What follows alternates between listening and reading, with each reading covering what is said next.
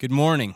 We're glad that you've chosen to spend this morning with us wherever you are, whether you're sitting at your computer or looking at your phone or watching on the TV this morning. We would encourage you to worship along with us, to sing the praises either by yourself or with your family and sing them out to God this morning. He is worthy of it. He is greater and He is stronger and He is higher than any other. So join us now as we praise Him.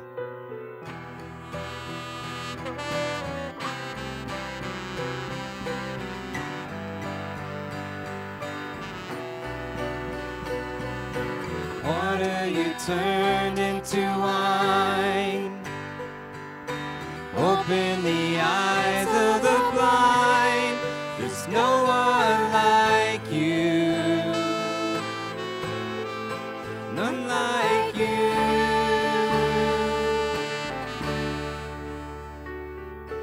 Into the darkness you shine. Out of the ashes we rise. No one like you. None like you.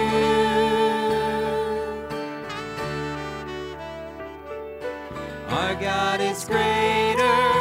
Our God is stronger. God, you are higher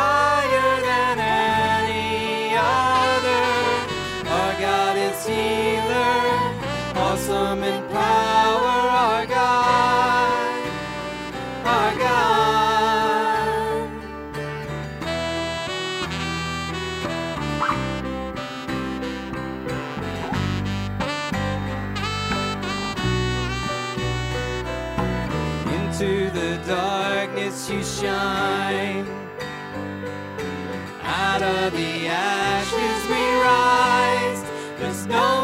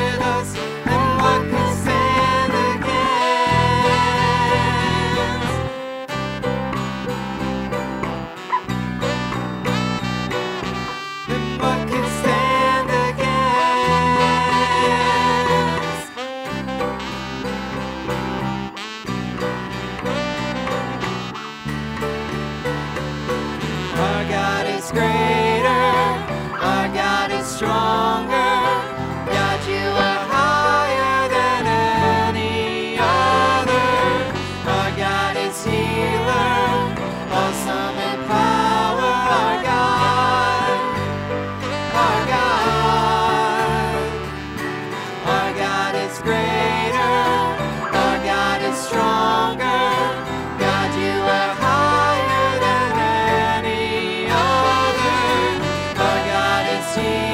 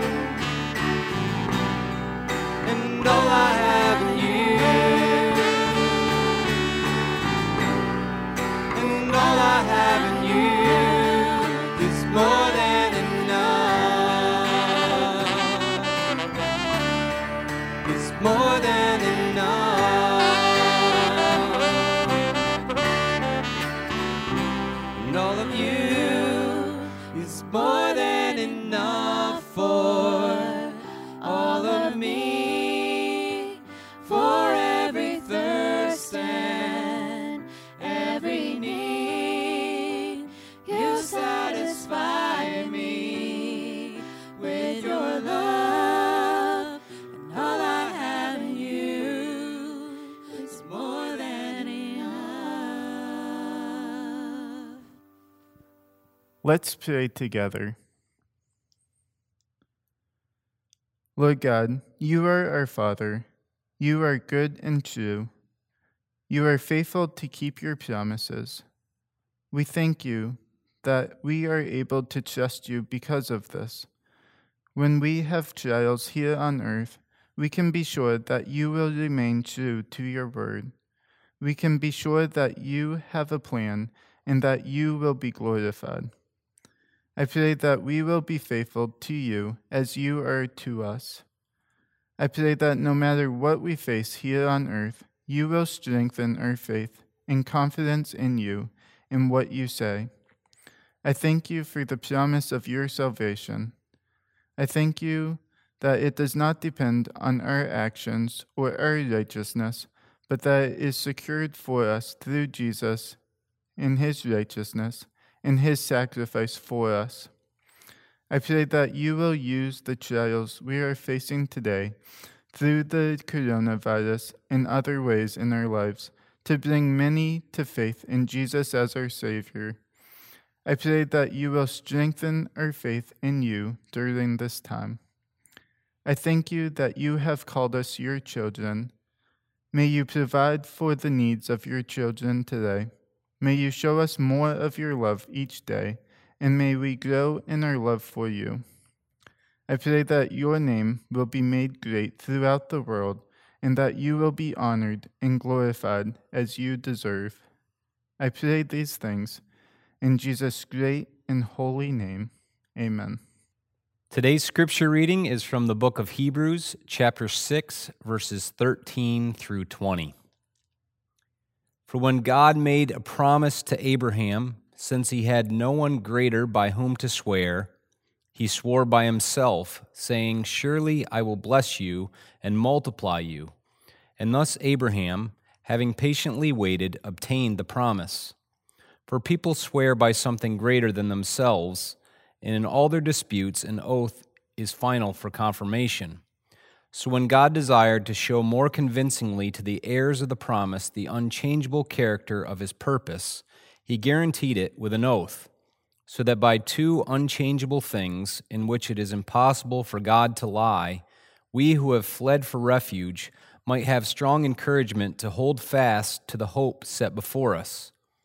We have this as sure and steadfast anchor of the soul, a hope that enters into the in- inner place behind the curtain, where Jesus has gone as a forerunner on our behalf, having become a high priest forever after the order of Melchizedek. Amen. For the past seven weeks, I've not been able to watch live sports on TV. Therefore, I have had to seek out other means of entertainment. And one of the things that I have been doing is I've been watching some movies that I've wanted to see, but for some reason have not been able to get around to watching. Last weekend, I watched the third movie in the Chronicle of Narnia series, The Voyage of the Dawn Treader. Now, the Dawn Treader is a ship that the Pevensie children, Lucy and Edmund, along with their cousin Eustace, travel on to various islands within Narnia in order to rescue the seven lords of Narnia that have been banished to those islands. Now, my review of the film, for those of you who are just dying to know, is that this movie is not quite as good as the other two Narnia movies, but I still enjoyed watching the adventure. I particularly enjoyed the scenes on the sea when an ocean storm came up. I enjoyed seeing the waves crash onto the ship's deck. I enjoyed seeing the ship being tossed up and down on the waves. And I also enjoyed seeing the sailors fight with the sea monster. Since the Chronicles of Narnia stories are about the adventure of living the Christian life, the film reminded me of the dangers that we are going through as we make our way toward heaven and eternal life with Jesus. Life in this world is not a smooth ride on a calm lake. No, the Christian life is lived in rough seas. So we Christians desperately need an anchor in our stormy seas if we are going to make it to heaven. Last week, we saw from Hebrews chapter 6 that the author warned the church not to fall away from its faith in Jesus Christ. He encouraged them instead to persevere in their faith in spite of the rough seas that persecution was bringing to the church. Today, we are going to see the author will give his Christian readers reassurance that they do have an anchor of hope in their stormy seas. So let's look at Hebrews chapter 6 today and see why we need that anchor and why we can trust God's promises. We see in Hebrews 6 that you need an anchor because you struggle with doubting God's promises. This world has a way of making you doubt God and his great promises.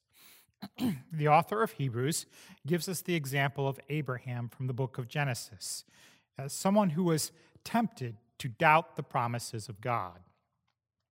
In Genesis chapter 12, verses 1 through 3, we see three great promises that God had made to Abraham. Now the Lord said to Abram, Go from your country and your kindred and your father's house to the land that I will show you. And I will make of you a great nation, and I will bless you, and make your name great, so that you will be a blessing. I will bless those who bless you, and him who dishonors you I will curse. And in you all the families of the earth shall be blessed. God had promised Abram in these verses a land, a child, and that through him would come a blessing to all families on the earth. These are some great promises. well, it took a while, but God finally came through on his promises to Abraham. He gave to Abraham and his wife a child, a child named Isaac. How happy Abraham was that God had kept his promise. But then God gave to Abraham a serious test to his faith. The test came in Genesis chapter 22.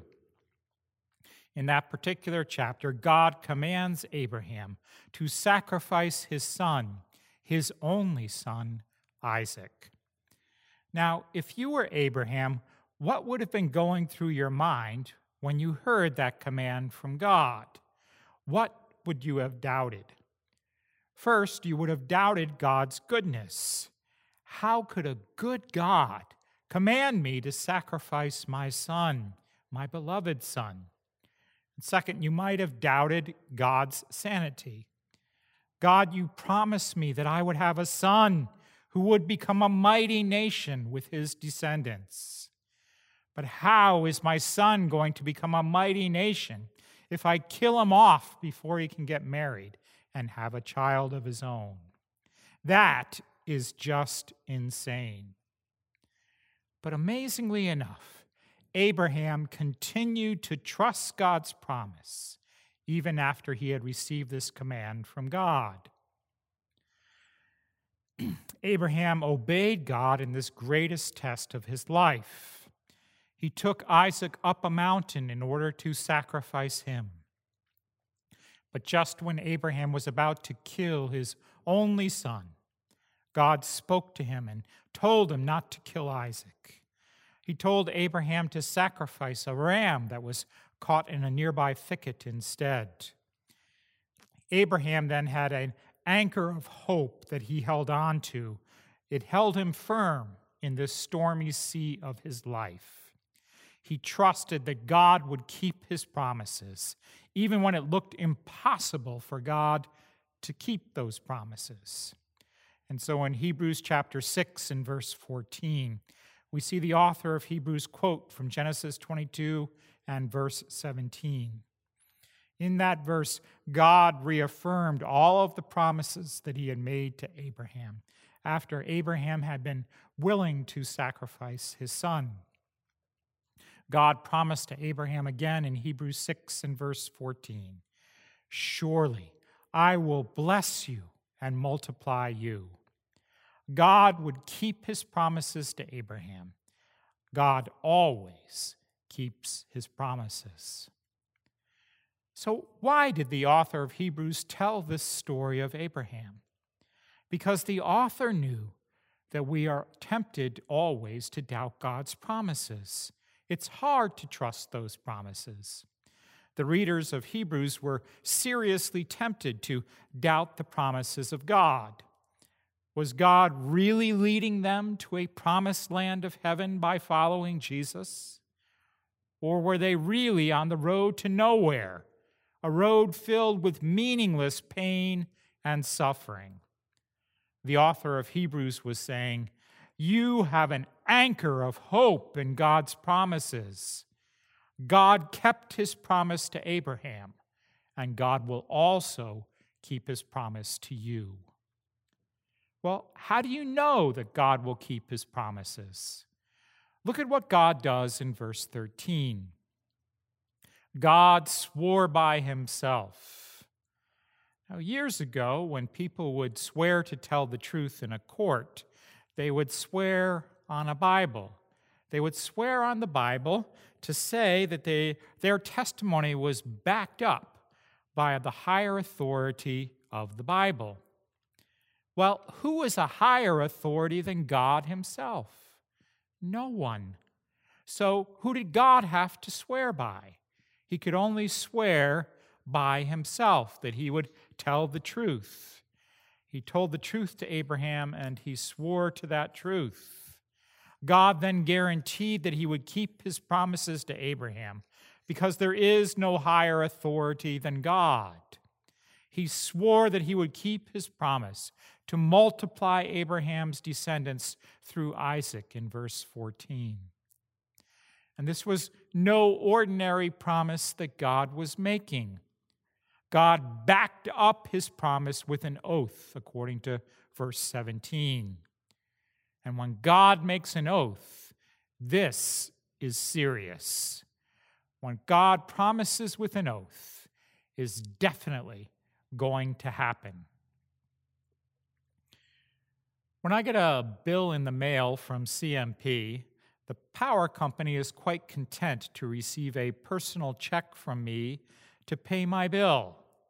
The company trusts when they receive my personal check that I have the funds that I say I do in my bank account when I write out that check. But over 18 years ago now, I made the biggest purchase in my life. Wendy and I bought our first and only house. When the time came to close on the house, I didn't pull out a personal check to pay for the house. I suspect that if I had done so, the realtors and the bankers at that closing would have said to me, Glenn, we like you. We really do. And Glenn, we trust you. We think. But for this big of a purchase, we need something more than just a personal check. And so, because of the serious nature of this particular purchase, I brought with me to that closing a certified check.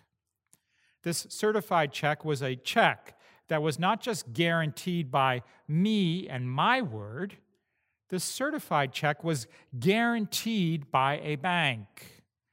It was not just my name on that check, a representative of the bank also signed that particular check to guarantee that the funds would be available. Church, this is what God has done for us with His great promises. God knows that we are tempted to doubt His promises. And so God even swears to guarantee that what He promises will happen. God swears to keep His promises not because his word is ever in doubt. God swears to us because we are in doubt. You see, God knows our weaknesses, and God goes out of his way to reassure us that he will keep his promises to bring us to heaven through Jesus. He promises to us with an oath. So, throughout our Christian lives, we are going to be tempted to doubt God's promises, but we have great reasons to trust His promises. We have already seen the first reason to trust His promises is that God swears with an oath. He backs up His great promise to take us to the promised land of heaven with an oath. And second, we can trust God's great promises because of God's character we see in verse 18 who our God is. God reminds us there that by two unchangeable things in which it is impossible for God to lie, we who have fled for refuge might have strong encouragement to hold fast to the hope set before us. We are reminded in this verse of two things about God. First, God had made an oath God always keeps his promises when he makes an oath. And second, we are reminded in verse 18 that God does not lie. If God ever lied, he would in that moment cease to be God. God cannot lie. It's impossible for him to do that. God always keeps his word. And so he will keep his promise to us he will bring us to heaven through his Son. His oath and his word are sure. They are an anchor of hope for us in whatever stormy sea we are going through. Now, if it's true that God's word is sure to happen, here is my question for you How well do you know God's Word? How well do you know what God has said to you in the Bible? If you're going to persevere on the stormy sea that you are traveling through, you, are, need to, you need to hold fast, as verse 18 reminds us. You need to know the promises that God has made you in His Word. You need to know your theology if you're going to make it to your final destination of heaven. Well, some might say, well, Pastor, I, am not really all that interested in theology. Well, on this point, I would disagree with you. I believe that everyone in the world is a theologian. Even atheists are theologians. Everyone believes something about God. The point is are you a good theologian or are you a bad theologian? A bad theologian believes things about God that are based on their personal preferences. But a good theologian will look at the Bible, will know the promises that God has made in His Word, and that good theologian will hold fast to those promises. If you know what God promises in the Bible and you hold fast to those promises, you have an anchor of hope for your soul. Your assurance of your ultimate salvation is directly connected to your beliefs about God and His Son, Jesus Christ. Theology matters. What you believe about God and His Word matters. So, church, know the Word, read it, study it. If you know God's Word, you will have a reason to trust His promises. God's Word cannot lie. We have reason then to trust God's promises because God has given us an oath and God has given us His word. And God can never lie in His word. But there is a third reason that we can trust God's promises that is found in Hebrews chapter 6. God has also given to us His Son, Jesus. Verse 19 says, that our hope of heaven is a sure and steadfast anchor of the soul. And that anchor is heavy, it is unmovable. That anchor is a hope for us that is real and firm. And one of the reasons why our hope is real and firm is because of what Jesus has done for us. Verse 19 says that we have a hope that enters into the inner place behind the curtain. Now, what is that all about? What does the author mean? Well, do you remember what happened in the temple on Good Friday at the moment when Jesus died on the cross? The thick and heavy curtain that separated people from the Holy of Holies within the temple at that very moment was torn in two. It was ripped apart at that moment. It was ripped apart, and it showed that the place where God was said to live, the presence of God was said to reside there in the Holy of Holies, was now open to all people. Free and open access was open now to God because of what Jesus had done on the cross. His death opened the way for all of us to come into the presence of our holy God. What does that mean for us? Our sins no longer separate us from God. Our sins are completely forgiven because of Christ's death on the cross. So, whenever you are in trouble in this life, you can freely come into the presence of God and cry out to Him for help. Verse 20 reminds us that because Jesus is our high priest, because Jesus offered up himself for us as a sacrifice, we can now come before God at any time, whenever we need his help. In this way, Jesus is so much greater than any of the Old Testament priests. You see, the Old Testament priests could only come into the presence of God one day a year, the Day of Atonement. But now, because of Jesus, even ordinary Christians like you and me can come into the presence of God at any time that we need His help, whenever we are in trouble on the stormy sea of life. Is that a reason for hope today? One thing that gives me hope is that my salvation has nothing to do with me. My hope is not grounded in who I am or in what I do. My hope is grounded in Jesus as my high priest. My hope is grounded in what Jesus has done for me in dying on the cross for my sins. If my going to heaven was all up to me, I would be very depressed today. I am so weak. I fall so easily into sin. I give up so quickly. But my salvation is completely dependent upon Jesus and not on me. I have an anchor of hope because I depend for my salvation not on my love for Jesus, but rather on his love for me not on my commitment to Jesus, but on his promise to me, and not on my hold on Jesus, but rather on his firm grasp of me.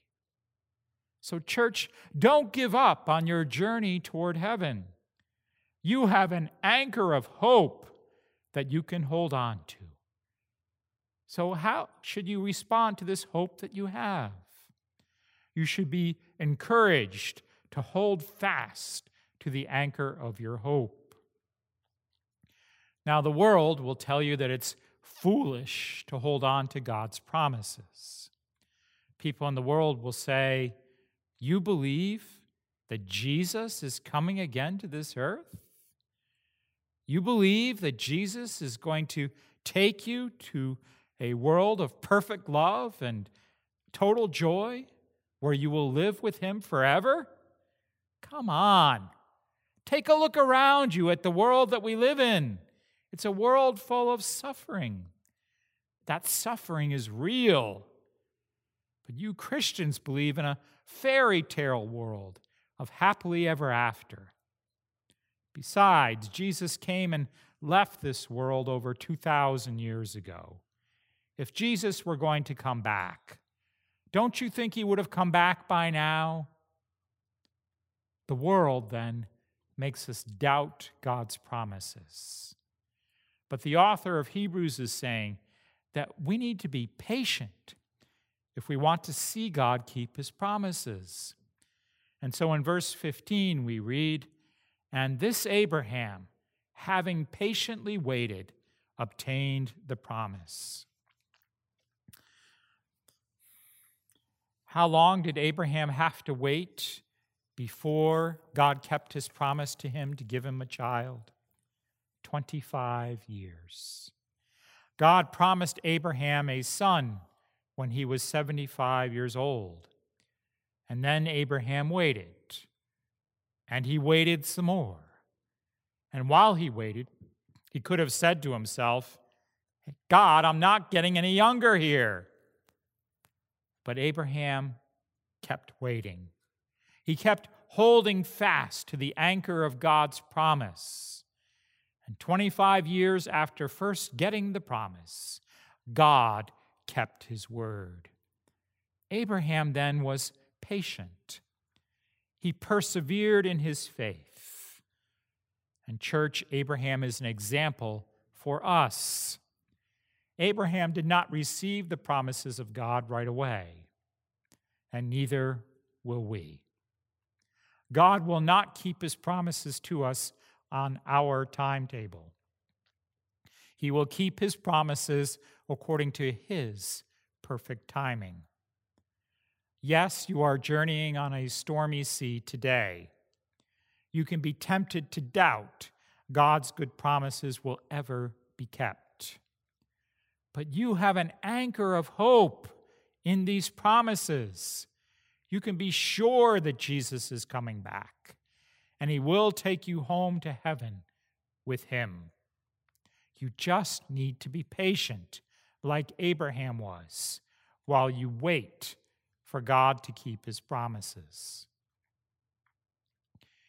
Here is the wonderful truth that Hebrews chapter 6 teaches. It wasn't just Abraham who received the promises of God. Verse 17 says that when God desired to show more convincingly to the heirs of the promise the unchangeable character of his purpose, he guaranteed it with an oath. My question is who are the heirs of the promise that God made to Abraham? That would be you, the church. God promised Abraham a land. It's a land, Israel, that the children of Abraham live in to this very day. And we in the church have also been promised a land, a land in heaven. Will we not also receive this promise that God has made with an oath? Yes, we will. And this oath is an anchor to our soul. God also promised to Abraham a child, the child Isaac, who was given 25 years after God made the promise. God promised then to multiply Isaac's descendants into a great nation. And God has promised the church that we will multiply until one day in heaven we will see according to Revelation chapter 7, verses 9 and 10.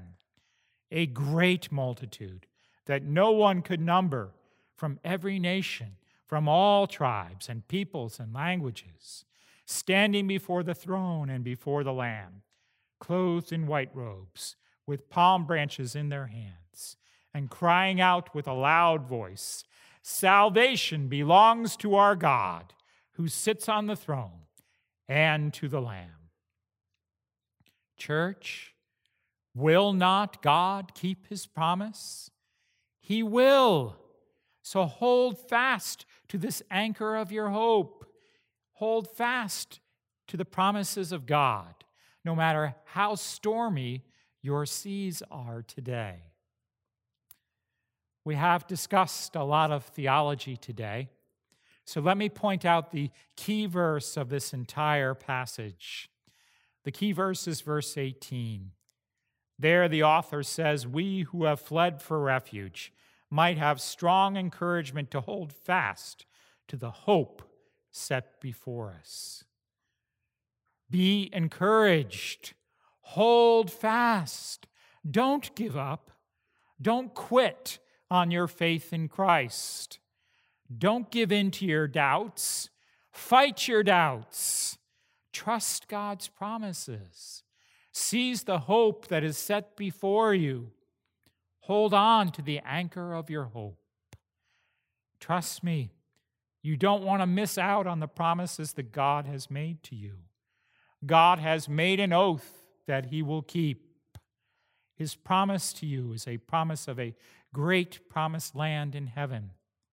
And when God makes an oath, that oath is sure to be coming true.